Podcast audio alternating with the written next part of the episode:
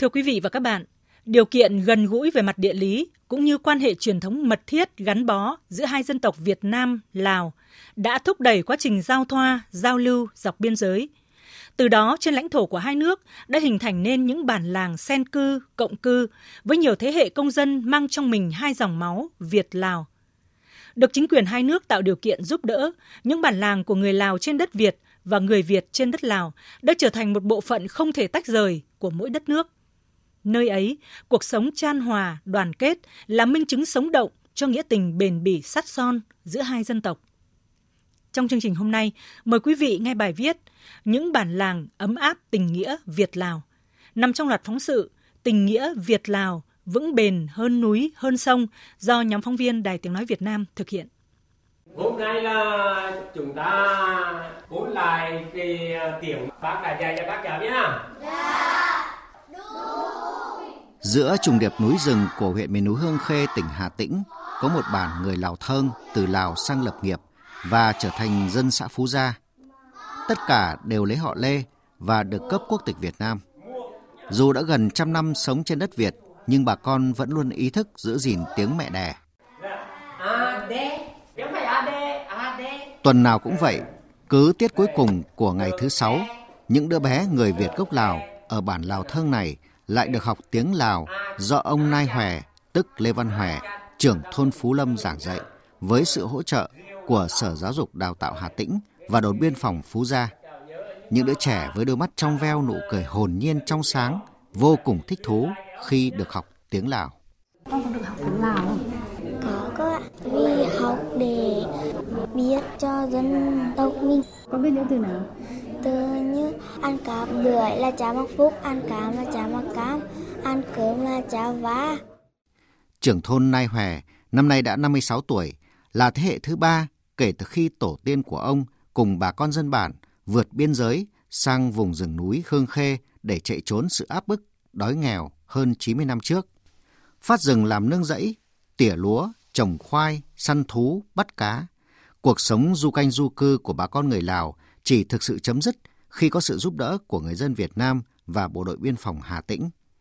Nhờ đó mà đến nay, bản Lào Thơng ở Phú Gia đã có 5 thế hệ sinh sống với hơn 300 nhân khẩu. Họ thực sự đã trở thành một dân tộc trong cộng đồng các dân tộc Việt Nam.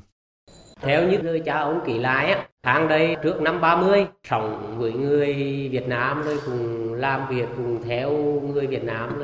Đến năm đến tháng có việc vui việc buồn thì anh em bên kia. Trước đây là bản Lan Triều, như giờ là kêu à, bản Vàng Tràng, người là cái tỉnh không muộn. Cũng như nhiều nhà dân trong bản, ngôi nhà của trưởng thôn Nai Hòe luôn đầy ắp tiếng cười, bởi ngoài tình cảm của cộng đồng người Lào Thơng còn có sự đùm bọc, sẻ chia của người dân, cán bộ, chiến sĩ, bộ đội biên phòng Hà Tĩnh.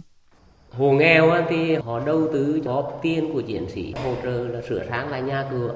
Nhưng cháu nào thiếu thốn cái tình cảm của bố mẹ, đồn đỡ đâu để nhận làm con nuôi.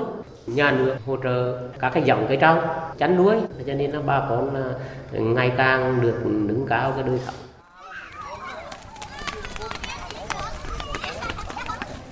Hết nắng hạn đến mưa nguồn, người Lào Thơng ở vùng biên giới Hà Tĩnh từ lâu đã hòa nhập vào cuộc sống, sinh hoạt của người Việt. Nhiều thanh niên gốc Lào Thơng đã kết hôn với người Việt, để rồi bản làng ngày càng nhiều đứa trẻ mang hai dòng máu Việt Lào ra đời. Tiếng trẻ em bi bô, niềm hạnh phúc của mọi người nhân lên gấp bội, bởi đó là những mầm xanh sẽ tiếp tục viết tiếp câu chuyện về tình cảm thủy chung trong sáng có một không hai giữa hai nước, hai dân tộc Việt Nam, Lào. Cô giáo Bùi Thị Hồng Hoài có chồng là người Lào Thơng chia sẻ. Dân tộc Kinh với dân tộc Lào cũng giống như là những người thân của mình rồi chứ không có là phân biệt. Mà học sinh bây giờ cũng thế, sinh hoạt hoặc là gì thì các em cũng không được đối xử đi. Báo với chú là trong tuần vừa qua là việc an ninh trật tự của trong thôn rất. Di cư sang đất Việt, rồi cắm bản, dựng nhà. Cuộc sống no ấm, làng xóm thanh bình. Người dân tộc Lào Thơng là vậy. Dù đi đâu, ở đâu, bà con vẫn giữ nếp sống mộc mạc, chân tình của mình trong quan hệ với người dân và chính quyền địa phương. Ở biên giới xa xôi, bà con luôn coi đồn biên phòng là nơi để nương tựa, kết nối cộng đồng, chung tay cùng bà con người Việt xây dựng quê hương, cuộc sống càng ngày ổn định khấm khá hơn. Thiếu tá Nguyễn Văn Quang, đồn trưởng đồn biên phòng Phú Gia, Bộ đội biên phòng Hà Tĩnh cho biết. Dạ, người dân hiện nay thì cũng ổn định cuộc sống, kinh tế phát triển, tỷ lệ hộ khá và vừa tương đối cao trên địa bàn. Đồn biên phòng Phú Gia thì cũng đã phối hợp tốt với các cái tổ chức viện trợ phối hợp để phát triển kinh tế, xã hội, động viên bà con trên địa bàn ổn định cuộc sống.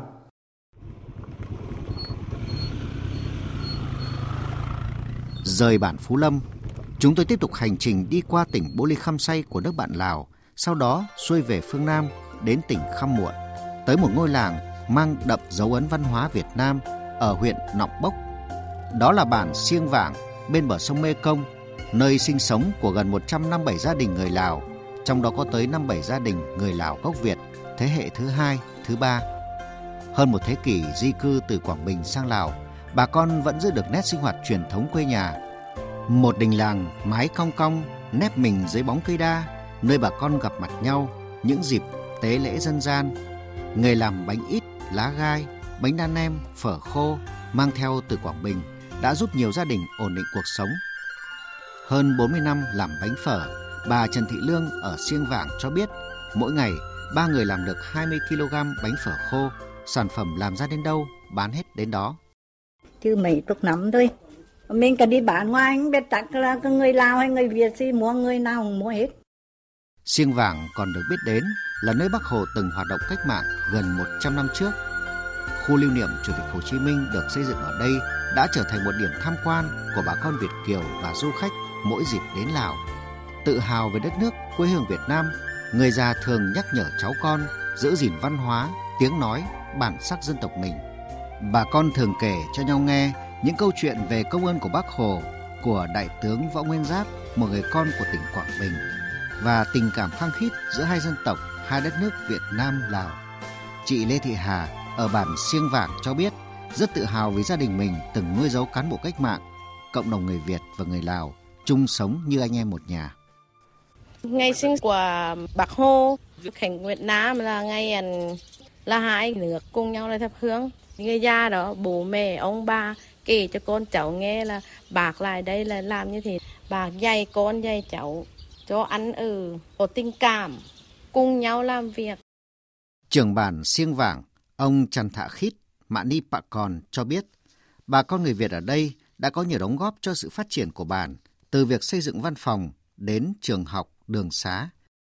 Từ năm 1995, người Việt ở bản Siêng Vàng đã có quốc tịch Lào.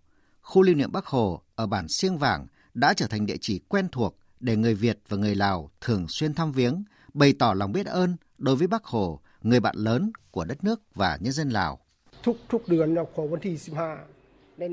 Cứ ngày 15 hàng tháng, chúng tôi đều dẫn bà con trong bản đến vệ sinh khu lưu niệm Chủ tịch Hồ Chí Minh, vận động cả thanh niên các đoàn hội tham gia gìn giữ truyền thống tốt đẹp của hai dân tộc Lào Việt. Ngoài ra còn sát sao chỉ đạo để khơi dậy tình đoàn kết đặc biệt giữa nhân dân hai nước Lào Việt Nam. Còn ông Phai Mạ Ni, phong Mạ Sản, Phó Tránh Văn phòng tỉnh Khăm Muộn, trưởng ban quản lý khu lưu niệm Chủ tịch Hồ Chí Minh tại bản Siêng Vàng thì rất vui khi nói về những đóng góp của cộng đồng người Lào gốc Việt tại huyện Nọng Bốc đối với sự phát triển kinh tế của địa phương. Khăm Muộn có đặc sản bánh gai cũng là nhờ bản siêng vàng này. Phở siêng vàng cũng nằm trong những mục tiêu phát triển thành sản phẩm đặc trưng của tỉnh và gắn với phát triển du lịch để khách du lịch có thể vừa đến thăm khu lưu niệm Chủ tịch Hồ Chí Minh, vừa xuống tham quan quy trình sản xuất bánh gai, bánh phở tại đây và mua về làm quà. những gia đình mang hai dòng máu Việt Lào, những bản làng mang trong mình bao hoài niệm, dấu ấn văn hóa dân tộc dọc biên giới hai nước đang ngày càng ấm no hạnh phúc nhờ các chương trình hỗ trợ của Đảng, Chính phủ.